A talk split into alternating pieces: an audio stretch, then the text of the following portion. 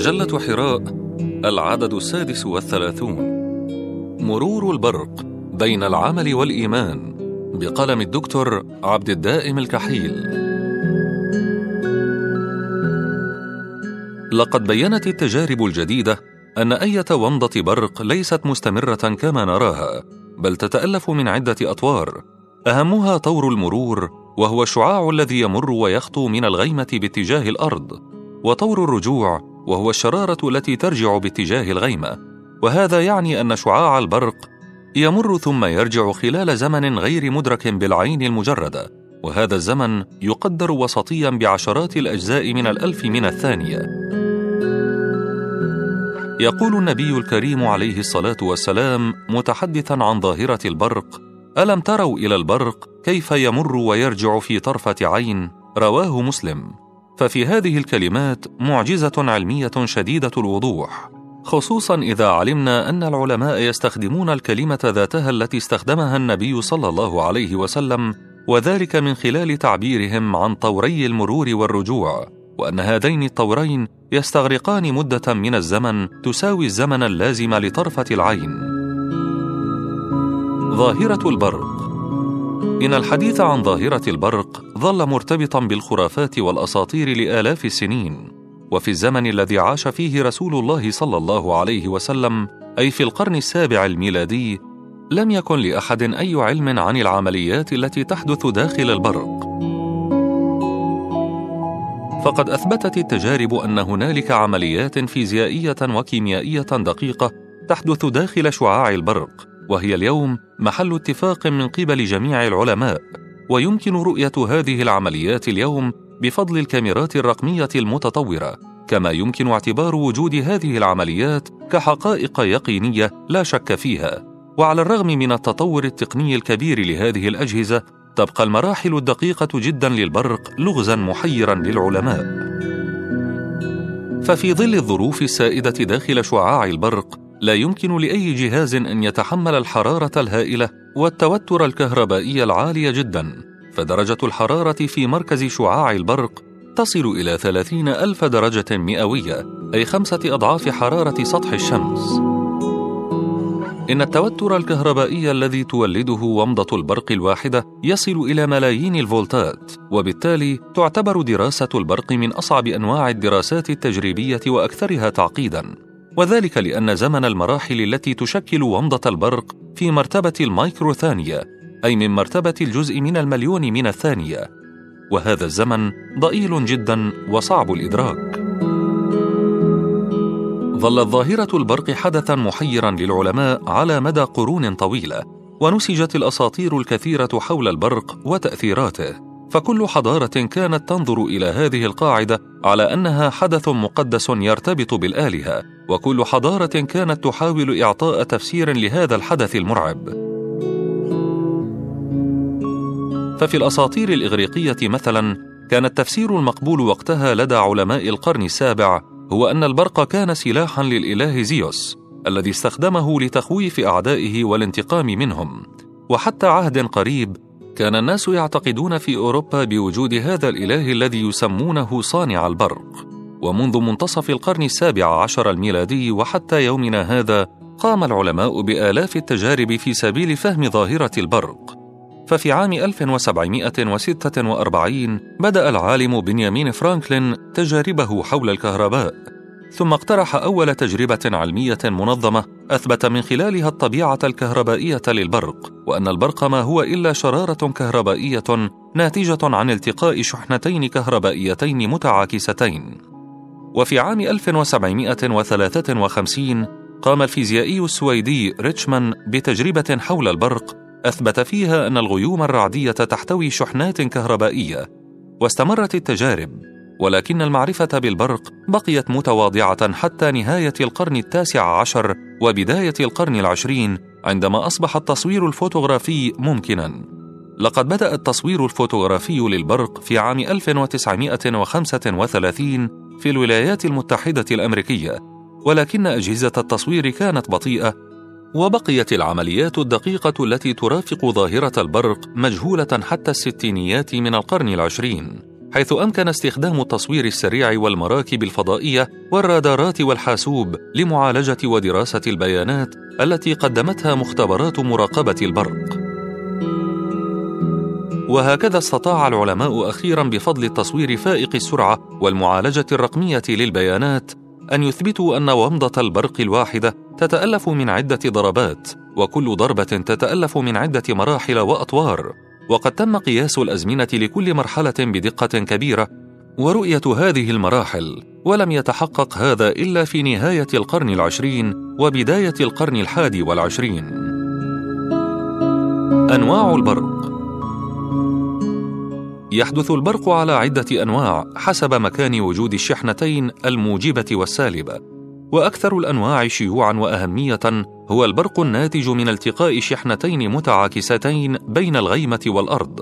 فغالبا ما تكون الغيمة ذات شحنة سالبة عند الجهة القريبة من الأرض. أما سطح الأرض فيكون ذا شحنة موجبة ويسمي العلماء هذا النوع برق غيمة أرض. أما النوع الثاني فهو ما يحدث بين غيمة وغيمة أخرى.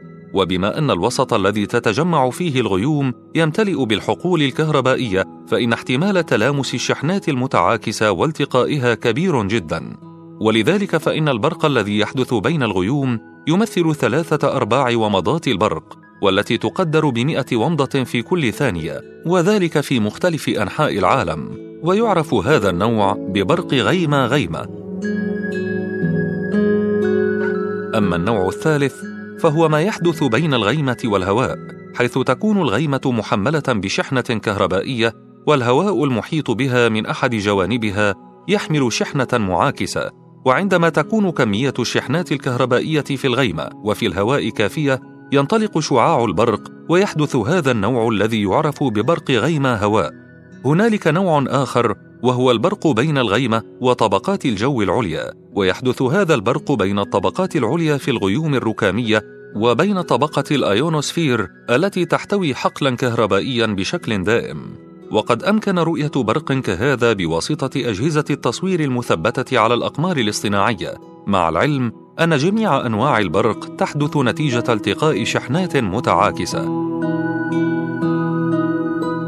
وهنالك أنواع أخرى كثيرة نذكر منها ما يحدث داخل الغيمة ذاتها وإن كل غيمة تحمل شحنة موجبة في أحد طرفيها وتحمل شحنة سالبة في طرفها المقابل. وهكذا وفي ظروف العواصف الرعدية يحدث التلامس ويتحقق البرق الذي يضيء الأرض ولكنه لا يصل إليها. كذلك هنالك برق يحدث في أشهر الصيف وآخر في الشتاء وهنالك برق على شكل كرة وبرق صفائحي وغير ذلك كثير كما أن العلماء رصدوا برقا على بعض الكواكب مثل المشتري أشد بمئة مرة من تلك الضربات على الأرض. واليوم ومنذ عدة سنوات يعمل العلماء على دراسة ومراقبة البرق من الفضاء باستخدام تقنيات متطورة جدا وقد توصلوا لحقائق كثيرة عن هذه الظاهرة. ولذلك يمكن القول إن الحديث عن آلية البرق في هذا البحث هو حديث عن حقائق قطعية الثبوت لأنه لا يجوز لنا أن نبني تفسيرا علميا لآية كريمة أو حديث نبوي شريف إلا على الحقائق اليقينية. الغيوم الرعدية. إن البرق لا يحدث في إيه غيوم بل هنالك غيوم محددة يسميها العلماء بالغيوم الرعدية وهي البيئة المناسبة لحدوث البرق وقد تكون هنالك غيمة واحدة أو عدة غيوم وهو الأغلب. وهذه الغيوم تكون عادة ممتلئة بالحقول الكهربائية بسبب الرياح التي تسوق جزيئات بخار الماء وتدفعه للأعلى. وتسبب احتكاك هذه الجزيئات ببعضها مما يولد هذه الحقول الكهربائية. في الوقت نفسه تتجمع شحنات سالبة وأخرى موجبة في الغيمة وغالبا ما ترتفع الشحنات الموجبة للأعلى وتبقى السالبة في أسفل الغيمة من الجهة القريبة من الأرض. لقد دلت الدراسات أيضا أن هنالك فرقا في الجهد الكهربائي بين سطح الأرض وطبقة الأيونوسفير يبلغ 500 ألف فولت. وهذا الفرق ينتج بسبب التوزع العالمي للعواصف الرعدية والتي تعتبر ضرورية للحفاظ على هذا الفرق. من أين تأتي هذه الشحنات؟ إن الحديث عن الغيوم يعني الحديث عن الماء الذي تحمله. ونحن نعلم أن كل جزيئة ماء تتركب من ذرة أكسجين وذرتين من الهيدروجين. إن الشحنات السالبة تنتشر على ذرة الأكسجين أما الشحنات الموجبة فتنتشر على ذرتي الهيدروجين نتيجة لما يسمى الرابطة الهيدروجينية الموجودة في جزيئات الماء. وهذه الرابطة تشكل مصدرا مهما من مصادر الشحنات السالبة والموجبة والتي تنتشر في أجزاء الغيمة والهواء. والله تعالى أعلم.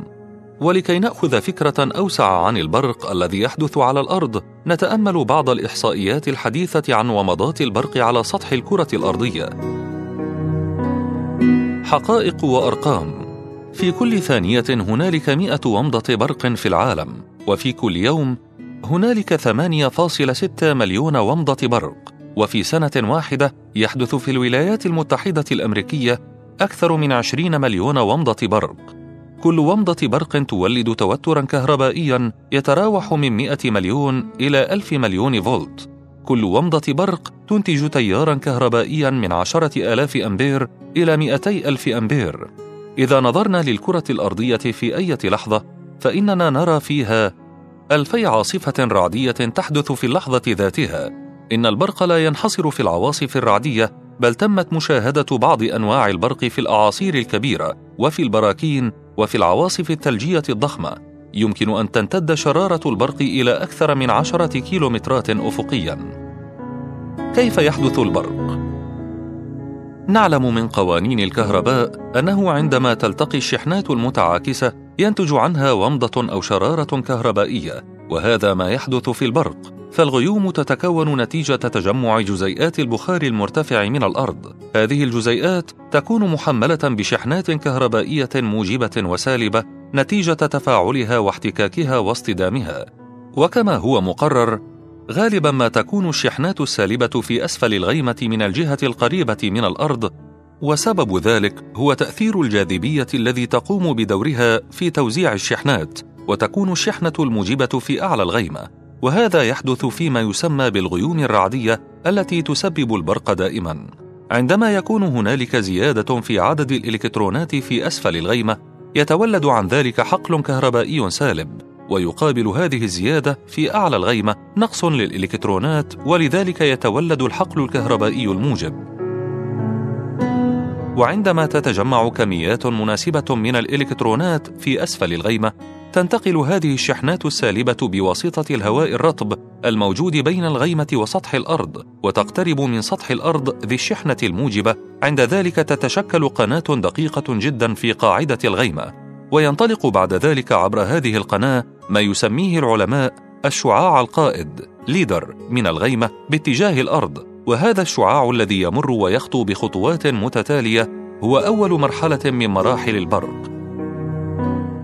وعندما يصل هذا القائد إلى الأرض وبفعل الحقل السالب الذي يحيط به يجذب إليه الشحنات الموجبة الموجودة بالقرب من سطح الأرض. وتتحرك هذه الشحنات الموجبة باتجاه الشعاع القائد وتصطدم به على ارتفاع عشرات الأمتار عن سطح الأرض. وتتشكل قناة اتصال بين الغيمة والأرض. عندها تنهار عازلية الهواء ويصبح ناقلا للكهرباء. ويتولد تيار كهربائي قوي ينير على شكل ومضة باتجاه الأعلى يدعى طور الرجوع وهذه الضربة الراجعة هي ما نراه فعلا لأن معظم الضوء يتولد عنها. وتصل سرعة شعاع البرق في هذه الضربة الراجعة إلى 160 ألف كيلو متر في الثانية وتستغرق وسطيا بحدود 40 مايكرو ثانية وتنتج التيار الراجع والذي يقدر من 10 إلى 20 ألف أمبير. وبعد ذلك تمر فترة توقف مدتها من ثلاثة إلى مئة ميل ثانية ثم تتكرر العملية من جديد باستخدام القناة ذاتها والتي تم تأسيسها من قبل وهكذا عدة ضربات. حديث يفيض بالمعجزات. نأتي بعد هذه الحقائق العلمية لنرى الحقائق النبوية الشريفة ونأتي لنعيش رحلة ممتعة مع كلام النبي الأمي عليه صلوات الله وسلامه والذي علم العلماء ونقارن ونتدبر دون أن نحمل الحديث ما لا يحتمل من التأويل أو التفسير. ونتساءل أليس هذا الحديث الشريف؟ يطابق ويوافق مئة بالمئة. ما توصل إليه العلماء اليوم؟ عن أبي هريرة رضي الله عنه قال قال رسول الله صلى الله عليه وسلم وترسل الأمانة والرحم فتقومان جنبتي الصراط يمينا وشمالا فيمر أولكم كالبرق. قال قلت بأبي أنت وأمي أي شيء كمر البرق؟ قال ألم تروا إلى البرق كيف يمر ويرجع في طرفة عين؟ ثم كمر الريح ثم كمر الطير وشد الرجال. تجري بهم أعمالهم ونبيكم قائم على الصراط يقول رب سلم سلم حتى تعجز أعمال العباد. حتى يجيء الرجل فلا يستطيع السير إلا زحفا. رواه مسلم.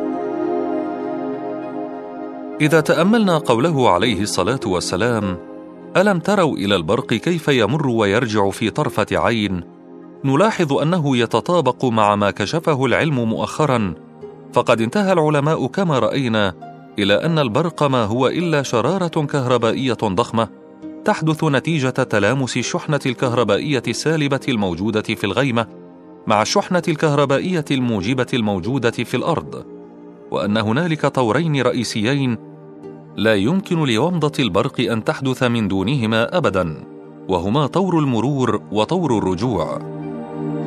وتأمل معي هذه المصطلحات العلمية فكلمة step التي يستخدمها العلماء للتعبير عن المرحلة الأولى تعني يخطو. أو يمر. أما كلمة return التي يستخدمها العلماء للتعبير عن طور الرجوع تعني يرجع بما يتطابق مع التعابير النبوية الشريفة. وهذا يدل على دقة الكلام النبوي الشريف ومطابقته للحقائق العلمية بشكل كامل. ولكن ماذا يعني أن يستخدم العلماء اليوم التعابير النبوية ذاتها؟ إنه يعني شيئا واحدا. ألا وهو أن الرسول الكريم حدثنا عن حقائق يقينية وكأننا نراها وذلك قبل أن يراها علماء عصرنا هذا. ويدل أيضا على إعجاز غيبي في كلام هذا النبي الأمي عليه الصلاة والسلام. فمن الذي أخبره بأن العلماء بعد أربعة عشر قرنا سيستخدمون هذه الكلمات؟ ولو كان الرسول الأعظم صلى الله عليه وسلم. قد تعلم هذه العلوم من علماء عصره. اذا لجاءنا بالأساطير والخرافات السائدة والتي كان يعتقد بها علماء ذلك الزمان. إشارة إلى زمن البرق. هنالك إشارة رائعة في الحديث النبوي إلى الزمن اللازم الذي تستغرقه ضربة البرق. فقد حدده الرسول الأعظم عليه الصلاة والسلام بطرفة عين. والعمل الذي قمت به ببساطة أنني بحثت في اكتشافات العلماء وقياساتهم الحديثة للزمن الذي تستغرقه موجة البرق ذهابا وإيابا أي كم يستغرق البرق ليمر ويرجع. لقد وجدت بأن الزمن هو أجزاء قليلة من الثانية ويختلف هذا الزمن من مكان لآخر ومن وقت لآخر. ومتوسط زمن البرق هو عشرات الأجزاء من الألف من الثانية. إذا هل هنالك علاقة بين الزمن اللازم لضربة البرق والزمن اللازم لطرفة العين؟ وإذا كانت الأزمنة متساوية أو متقاربة، إذا يكون الحديث الشريف قد حدد زمن ضربة البرق قبل علماء أمريكا بأربعة عشر قرنا وكانت المفاجأة أنني عندما بحثت عن زمن طرفة العين والمدة التي تبقى فيها العين مغلقة خلال هذه الطرفة وجدت بأن الزمن هو أيضا عشرات الأجزاء من الألف من الثانية وسطيا وهو ذاته الزمن اللازم لضربة البرق. ووجدت بأن زمن ضربة البرق يختلف من غيمة لأخرى حسب بعدها عن الأرض وحسب الظروف الجوية المحيطة وحسب كثافة الغيوم ومدى تشبعها ببخار الماء. ولكن هذا الزمن يبقى مقدرا بعدة عشرات من الميل ثانية وكذلك وجدت أن الزمن اللازم لطرفة العين يختلف من إنسان لآخر حسب الحالة النفسية والفيزيولوجية والسن ولكنه أيضا يبقى مقدرا بعدة عشرات من الميل ثانية.